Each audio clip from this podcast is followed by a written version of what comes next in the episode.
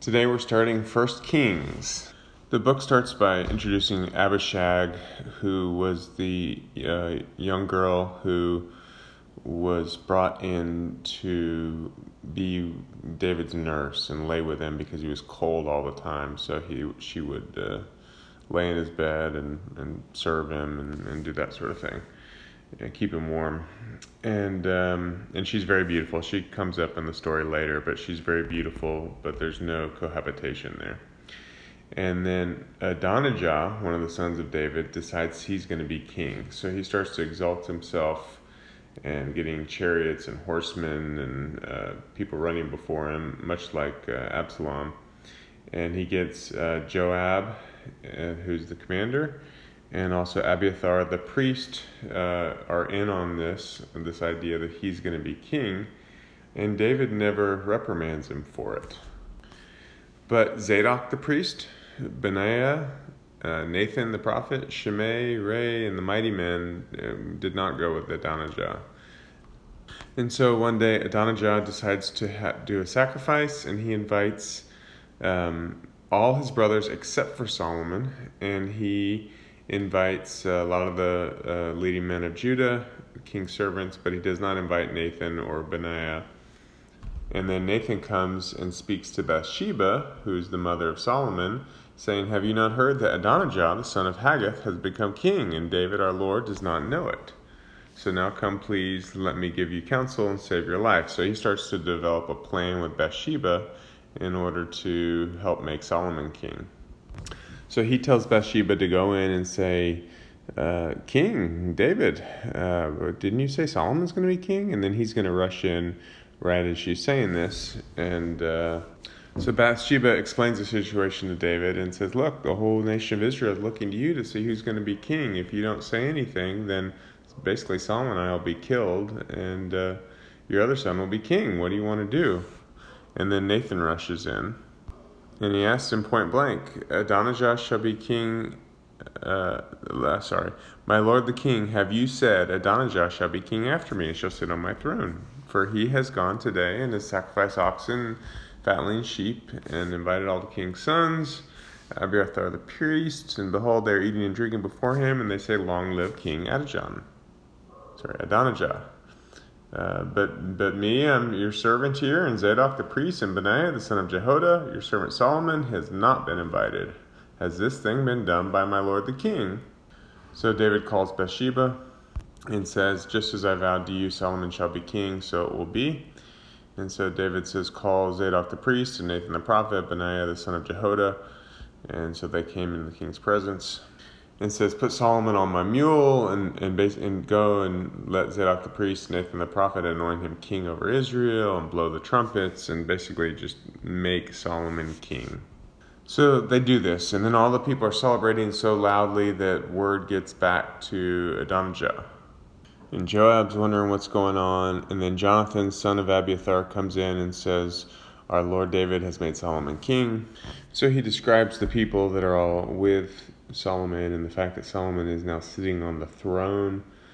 So here, while Adonijah is declaring himself king, he's kind of, you know, he's outside, and Solomon's sitting on the throne. And he says the king himself has bowed to, de- to Solomon, and his retainers are saying, "May Solomon's kingdom be greater than yours." And David's okay with all this.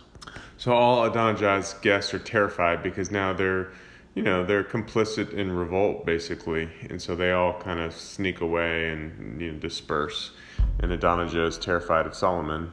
And he goes into the uh, tabernacle and the, grabs the hold of the uh, the horns of the altar.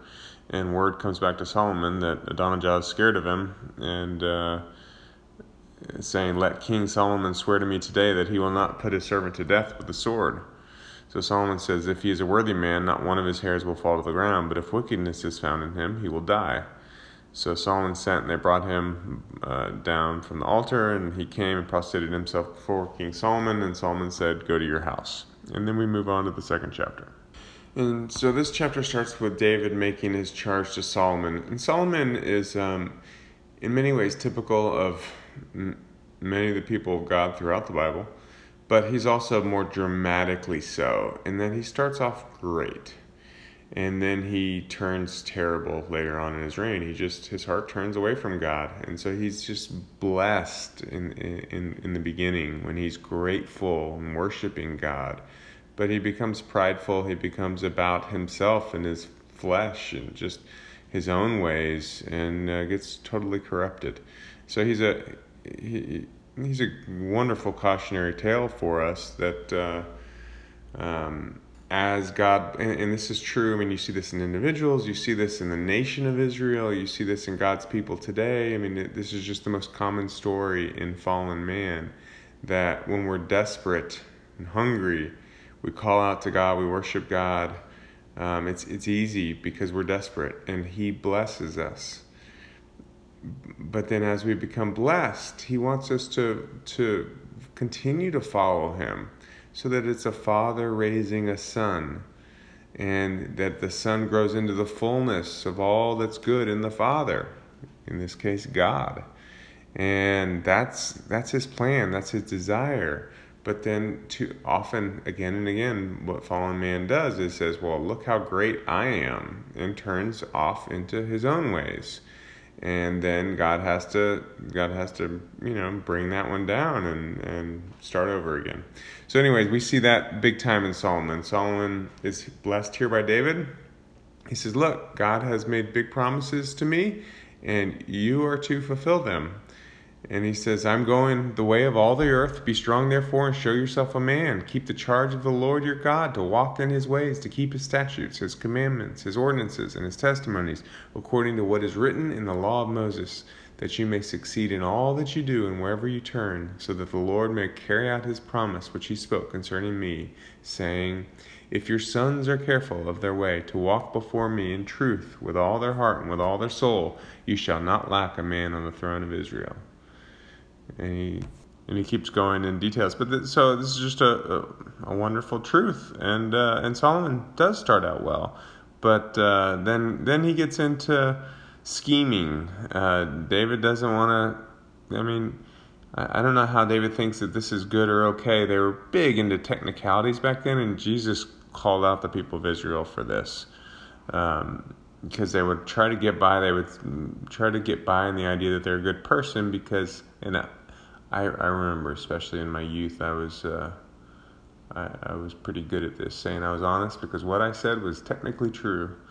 Um, this is um, this is this is a, a, big time thing in Israel, and um, and that you see it here in the heart of David, where he's saying basically, I wouldn't, I, I promise not to kill these people or in some cases, I don't think he even promised, but I didn't kill these people, but now I want you to kill these people. About Joab, he says, act according to your wisdom, so it kind of sounds like he's putting it in Solomon's uh, hands, but then he says, don't let his gray hair go down to Sheol, which means kill him before he's old. Be nice to the sons of uh, Barzillai, and then Shimei, who's the one who mocked him and threw rocks. Um, you know, take take care of him. And then tells us David dies. And David reigned 40 years, 7 in Hebron, 33 in Jerusalem. And Solomon sits on his throne and he's firmly established. You know, he's got a powerful kingdom already and he's going to make it far more powerful. Now, Adonijah decides to press his luck and he approaches Bathsheba. And so he, he, he basically says, You know, I was going to be king, but then, you know, tables turned, Solomon became king. And so, why don't you do me a favor and ask Solomon to give me Abishag, who was the nurse of David in his old age, um, because Solomon won't refuse you. And, uh, you know, he's pressing his luck, as I said. So Bathsheba goes to Solomon. She's, I guess, excited about her new power, perhaps and she's probably more powerful as mother of the king than she was of one of the wives of the king. And um, and then so you know Solomon's happy to see his mom come into the throne room. He sets up a throne for her, and she asks this request, and he says, "I will not refuse you." And Solomon says, "Why? Why not just ask me to hand my kingdom over to him? He's my older brother." Why? And even for him, for Abiathar, the priest, for Joab, son of, why don't I just hand the kingdom over to them? And then Solomon swears, May God do so to me and more, also, if Adonijah has not spoken this word against his own life. So he says, I'm going to kill Adonijah today. And, and he had warned Adonijah, so I, I don't know why Adonijah is being, I mean, he's still a king's son, he's still a prince. Surely there are other girls in the world that he could have gone after. But, uh, anyways, so Solomon decides to uh, kill him.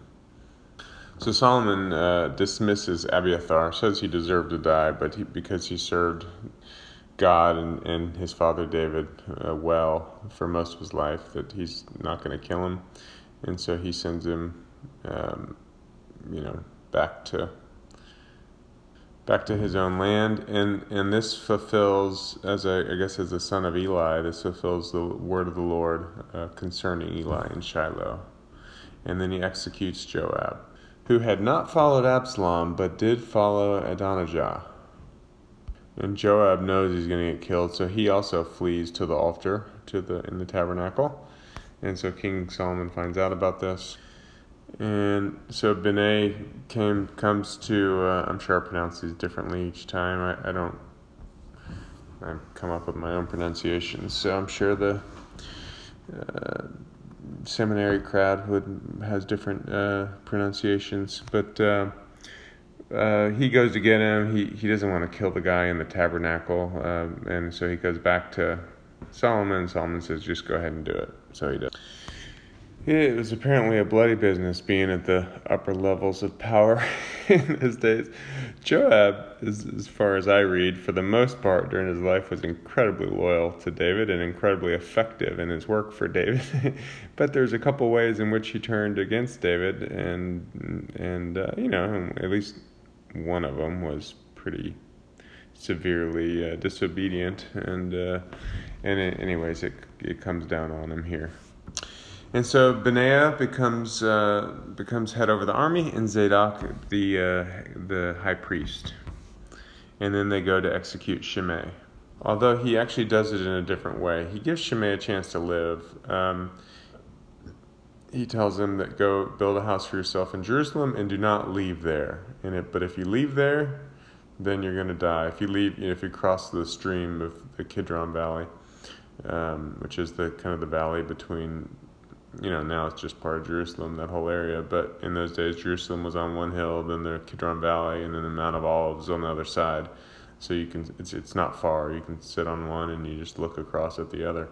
Um, and, and so now it's just all Jerusalem. But back then it was a smaller town, and so that was that marked the edge of the town basically. And um, he said, "You're not allowed to leave." And if you do, you'll die. And so Shimei says, This is good and fair, I will do it. But three years later, he has a couple servants uh, who run away from him, and uh, he, he decides to go get him. He saddles a donkey, and it was, word gets back to Solomon, and Solomon says, Well, I gave you a chance, but now you'll die. And the, the uh, chapter ends with the fact that the kingdom was established in the hands of Solomon. And then we move on to chapter 3. And here Solomon starts his many marriages uh, with uh, foreign kings in order to form alliances. So here we already, and Solomon hasn't even had his amazing uh, uh kind of time with the Lord that's coming up, but here already he's turning his heart away from God because God said not to marry foreigners and to trust in Him. Solomon instead decides to marry a foreigner and trust in the, the power of the marriage to the daughter of the foreigner to keep peace with, with the uh, foreign nations, in this case, Egypt. And I've heard a really interesting uh, theory that uh, the, the, he got the help of the Egyptians to build um, his own house and uh, the temple, and, and, particularly, I won't get into the theory about the temples pretty fascinating theory. but uh, but anyways, um, that's obviously extra biblical, but it was an interesting theory. And it, if you read the order that these things are happening, um, it certainly might be true. And then it tells us, you know, and, and this is the first of many kings of Israel that does this. But it says uh, Solomon loved the Lord, walking in the statutes of his father David, except he sacrificed and burned incense in the high places. So they were not to do this, and yet they they did it anyways. In the great high place was Gibeon. So Solomon offered a thousand burnt offerings at the altar there, and in Gibeon the Lord appeared to Solomon. So this is the the famous dream, and he, God says, "Ask what you wish me to give you." And Solomon says, "You were you were great and wonderful, loving kindness, uh, righteousness, all towards my father, and you led him, uh, you know, in, in, mighty ways. But here I am. I'm, I'm. He's basically saying, I'm not worthy to be king. How am I supposed to have the wisdom in order to be a righteous king to all these people? How am I supposed to know which way to go, what to do?" And so he says, Give your servant an understanding heart to judge your people, to discern between good and evil. For who is able to judge this great people of yours? So it's interesting because you remember Adam and Eve chose to eat of the tree of the knowledge of good and evil. And yet, Solomon is very aware at this point. He's incredibly wise in, in this interaction with God. And he's he knows that even though man has decided to eat of this tree, he still does not he has an earthly carnal knowledge of good and evil. He doesn't have true wisdom from the lord. And he wants true wisdom of the lord in order to be a godly king in order to serve both god and man. And so he says god i need your help for this. Give me this kind of wisdom. And god loves this. He, he thinks it's just wonderful. He says because you have not asked for a long life or riches or you haven't asked for you know your enemies to be killed, but you've asked for discernment to understand justice. Behold, I will give it to you, and I will give you these other things too. And showing God doesn't want to keep anything from us, but only the those the carnal things that we might want are always secondary to the spiritual growth and maturity, wisdom, love, truth that He wants to grow in us. So he quite often will take away the other in order to make us mature. Um, he's not against the other. It's just those things are supplementary, and he's you know you can see here in Solomon he's, he's totally willing to give those things as long as the first, the most important thing is given. Solomon had understanding of what was most important, and so God said, "I'm going to give it all to you." Because in reality, riches, long life, successes, that those things in the end don't matter. What does matter is God's way, God's life being propagated through people for the fulfillment of his purpose, the glory of God on earth and through people. That's we were made to worship him and to take on his nature and to bring about his glory in the earth. And that's what's important. Nothing else is is important. And uh, but when we do that, you know, he other other things can come so long as they're not uh, primary. So hopefully that's an obvious rebuke to the um, the uh, what do they call it? Prosperity gospel people that that think God wants everyone to be rich. That's ridiculous. That's God is uh, might call somebody to be poor their whole life, and he be the mightiest man of God ever. Um, it's it it's it it's kind of irrelevant. Although he does call some people to be rich in order to use uh, riches, but those are always secondary to the maturity in the Lord, to wisdom and love and truth uh, in a person. That's what's important. So God says to David, There will not be any other king like you. And uh, if you walk in my ways, keeping my statutes and commandments as your father David walked, then I will prolong your days. And Solomon wakes up and realizes it was a dream, and he's standing before the Ark of the Covenant. He offers burnt offerings and sacrifices, makes a feast, and you know he's feeling incredibly blessed at this time. And then here's the famous story of Solomon showing his wisdom, you know, at work and the two harlots come into him and that one of them they had each had a baby at about the same time but one of them died in the night and so that one took the other one she you know switched the baby so that when and everyone woke up in the morning her she had the living baby, and the other woman who had no idea this was going on had the dead baby. And so they come in and they both say the baby's mine, not hers. And Solomon says, "Well, you you know you're just disagreeing." He says, "I tell you what, we're going to bring a sword, we're going to cut the baby in half and give you each half the baby." Well, the one woman who's really her baby says, "No, no, no, don't kill the baby. Give her the baby."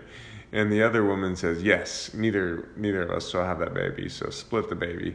And so Solomon knows that the true mother would not want her baby killed, so that's the true mother. So he gives her the baby, and all the kingdom is uh, is in awe of his wisdom, and you know, so there's a fear of God and fear of the king amongst the people. And then we move on to chapter four. And this chapter starts just telling us kind of how he had set up his administration, who his high officials were, how he set up the uh, the the management of his household, but between twelve deputies among the different tribes, and they were responsible each for one month of taking care of the king and all the officials. And then it starts telling us just how how wonderfully blessed uh, Judah and Israel were. They had a, a, tremendous abundance. Everybody's eating and drinking and rejoicing. And Solomon ruled over lots of kingdoms, uh, not not just Judah and Israel. Uh, he ruled from the Euphrates to the Philistines to Egypt, um, all the uh, to the border of Egypt, not not the Egyptians. And so all these people are bringing him tribute. So he becomes incredibly wealthy. And it details all that, which you can read for yourself. And, and God gave Solomon incredible wisdom and discernment. And so he had understanding, he gave him knowledge, he had understanding of all kinds of things. It specifically mentioned he was, you know, he was more wise than the people of the east. So this would be like uh, Babylon or Persia, and the and people of the west, like Egypt. You know, these are great kingdoms, so they had wise men. When you were a a small kingdom, people are worried about eating, but as a kingdom gets more powerful, they get more and more people who can just focus on thinking. So these people were famous, these areas were famous for having wise men, and, and Solomon was known and famous for being wiser than any of them. And he spoke 3,000 proverbs and 1,005 songs. He understood uh, all about biology, all about the trees, the animals, the birds, the fish. Um, people came from far and wide to hear the wisdom of Solomon. All the kings of the earth uh, heard of his wisdom. And that's the end of this chapter. Uh, God bless you.